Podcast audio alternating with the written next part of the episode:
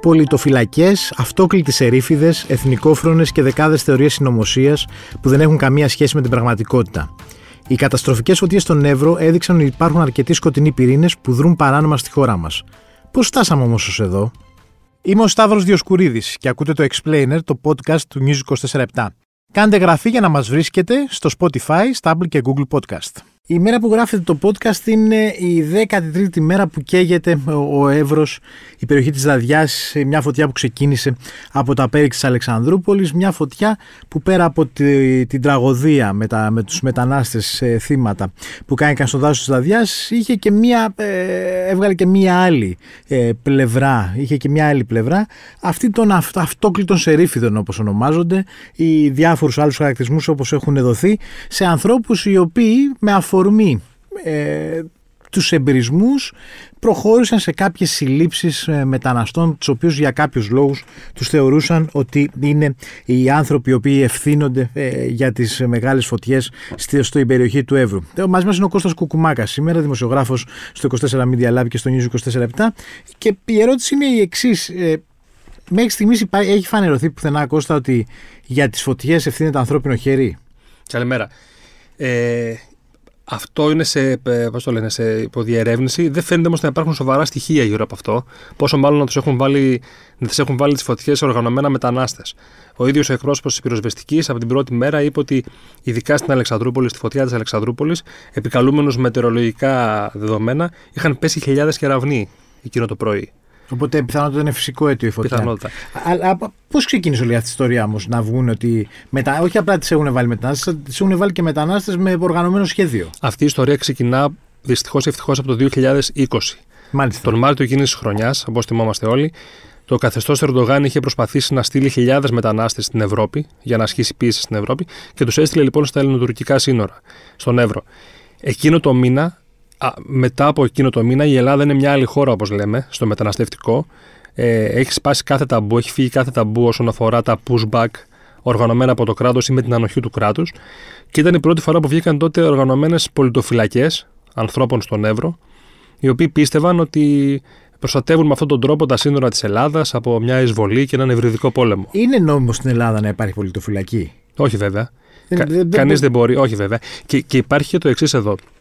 Αυτοί οι οποίοι βγαίνουν και κάνουν πογκρόμ σε βάρος μεταναστών και συλλαμβάνουν κόσμο στο βουνό, λένε το εξής, ότι εμείς έχουμε το δικαίωμα, σύμφωνα με την νομοθεσία, κάθε πολίτης έχει το δικαίωμα να συλλάβει κάποιον, να κρατήσει έναν άνθρωπο ο οποίος κάνει μια παράνομη πράξη.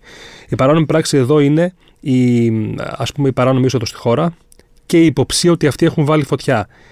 Ακόμα και έτσι να είναι, ο κάθε πολίτης μπορεί να τον κρατήσει και να καλέσει τις αρχές. Όταν όμως τον βλέπει να συμβαίνει αυτό, είναι πολύ διαφορετικό το να βγαίνεις στον δρόμο και να ψάχνεις στο βουνό ποιος μπορεί να το έχει κάνει αυτό. Είναι άλλο να δω κάποιον να κλέβει το πορτοφόλι σου και να τον πιάσω, και άλλο να γυρίζω όλη τη μέρα στον δρόμο και να ψάχνω κλέφτες. Πάντως, δηλαδή, αυτές είναι ομάδες που κατά βάση οργανώθηκαν το 2020. Τότε ήταν η πρώτη φορά, ναι, που νομιμοποιήθηκαν και το κράτος τους έκλεισε το μάτι, γιατί ακριβώς κάναν από τότε τη βρώμικη δουλειά. Η οποία ποια είναι?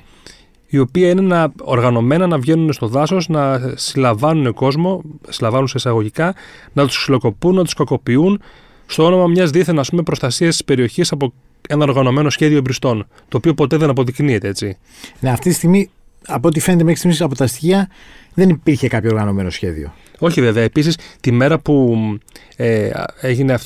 τραβήθηκε αυτό το περιβόητο βίντεο που τους είχε κλειδωμένους τους ανθρώπους μέσα στο τρέιλερ, ήταν η τέταρτη μέρα που καιγόταν ο Εύρος. Υπήρχαν δηλαδή δεκάδες εστίες φωτιάς, καιγόταν ο τόπος. Οι συγκεκριμένοι εντοπίστηκαν μέσα στον ιστό της πόλης της Αλεξανδρούπολης. Άρα δεν βγάζει και κανένα νόημα, σύμφωνα με την κοινή λογική, ότι αυτοί προσπάθησαν να βάλουν φωτιά για να κάνουν κάπου κακό.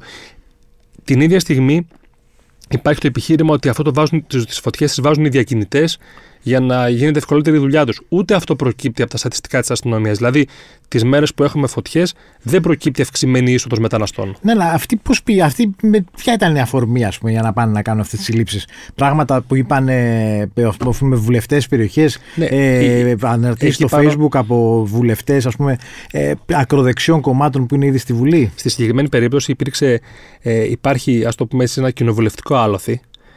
Ο τοπικός βουλευτής εκεί πέρα πάνω του κόμματος του Βελόπουλου, από τις πρώτες μέρες καλούσε στο Facebook και στα κοινωνικά δίκτυα να γίνουν ομάδες πολιτοφυλακής, να βγουν στο βουνό και να κάνουν αυτό που πρέπει, αυτό που ξέρουν, όπως έλεγε. Έλεγε ότι δεν υπάρχει κανένας κεραυνός που βάζει φωτιές, έχουμε πόλεμο και όλα τα λοιπά. Και αυτό είναι οργανωμένο, έτσι.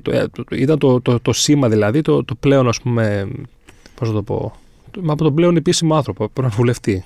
Πάντως και σε βίντεο του από το TikTok που δημοσίευσε το News 24/7, σε ένα ρεπορτάζ της Ευτυχίας Σουφλερή, φαίνεται εκεί ότι να λένε μεταξύ τους ότι μην τους αφήσετε να πάνε στην αστυνομία, θα τους λυπηθούν. Ότι εμείς πρέπει να τους αναλάβουμε, λένε αυτές οι πολιτοφυλακές. Ναι, υπάρχει αυτό το αφήγημα ότι η αστυνομία δεν κάνει τίποτα και ότι αφήστε μας εμάς να κάνουμε τη δουλειά. Ξέρεις, συμβαίνει εδώ. Το είχαμε γράψει και σε μια έτσι, σε εισαγωγικά ανάλυση πριν από μερικές μέρες. Όλοι αυτοί οι άνθρωποι πάνω στον Εύρο, είτε είναι ακροδεξιοί, είτε είναι ακατέργαστοι χωρικοί, είτε είναι καλοί άνθρωποι, είτε είναι κακοί άνθρωποι, επί δεκαετίες πιστεύουν ότι το μόνο πράγμα που λειτουργεί στον Εύρο είναι ο στρατός και η αστυνομία. Έτσι. Τώρα βλέπουν ότι με τις φωτιές δεν μπορεί να τους προστατεύσει ούτε ο στρατός ούτε η αστυνομία. Δημιουργείται λοιπόν απότομα κλονίζεται η πίστη τους στις αρχές ασφαλείας. Έτσι. Και αυτό το εκμεταλλεύονται ακροδεξιοί, περίεργοι, πονηροί, κάποιοι που ενδεχομένως βγάζουν λεφτά ή έβγαλαν λεφτά τα προηγούμενα χρόνια από αυτό, κάνοντας άλλη καριέρα πολιτική. Και υπάρχει ένα τέτοιο ιδιαίτερο δηλητηριασμένο κλίμα. Η ύπαρξη ομάδων πολιτοφυλακής είναι γνωστή εδώ και χρόνια. Δηλαδή, και πριν ανέφερες το 2020 ως έναρξη. Τώρα είδαμε ότι έχει επενέβει ο Σαγγελέας, έχει συλληφθεί ο Σερίφης, έχουν δίνει διάφορα πράγματα. Ο αυτόκλητος Σερίφης, όπως είναι ο τίτλος του. Αυτά δεν έπρεπε να έχουν. Κάπως, ας πούμε, η αστυνομία δεν έχει επενέβει να τους έχει διαλύσει πιο νωρίς κάτι τέτοιες ομάδες? Δεν είναι θέμα αστυνομίας, είναι θέμα κυβέρνησης και κράτους. Γιατί εδώ στη συγκεκριμένη περίπτωση αυτοί είναι ακροδεξιοί, αλλά υπηρετούν τέλεια το αφήγημα της κυβέρνησης. Για το οποίο η οποία κυβέρνηση η ίδια διαρρέει, εντέχνως και πολύ πετυχημένα, ότι όχι ότι είναι ανίκανοι να σβήσει τις φωτιές, αλλά ότι γι' αυτό φταίνε οι μετανάστες ή ένας υβριδικός πόλεμος που δέχεται η χώρα μας. Και είναι πολύ ηρωνικό το γεγονός ότι μια κυβέρνηση η οποία παρακολουθούσε τους αρχηγούς των ενόπλων δυνάμεων και τους υπουργούς της για λόγους εθνικής ασφάλειας δεν μπορεί να σταματήσει αυτόν τον υποτιθέμενο υβριδικό πόλεμο. Ναι, και εμφανίστηκε μετά η ΕΥΠ ότι μάλλον είχε κάποια στοιχεία τα οποία δεν τα είδαμε ποτέ. Πάντα σε κάθε περίπτωση μπαίνει και μια εσάνς ΕΥΠ για να μεγαλώνει το μυστήριο κτλ. Αλλά σχεδόν ποτέ δεν καταλήγει πουθενά. Μάλιστα. Κώστα, ευχαριστώ πολύ. Και εγώ, να είστε καλά.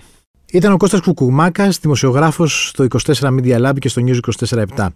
Στον ήχο ο Πάνος Ράπτης. Ακούτε το Explainer, το podcast του News 24/7, στο Spotify, στα Apple και Google Podcast.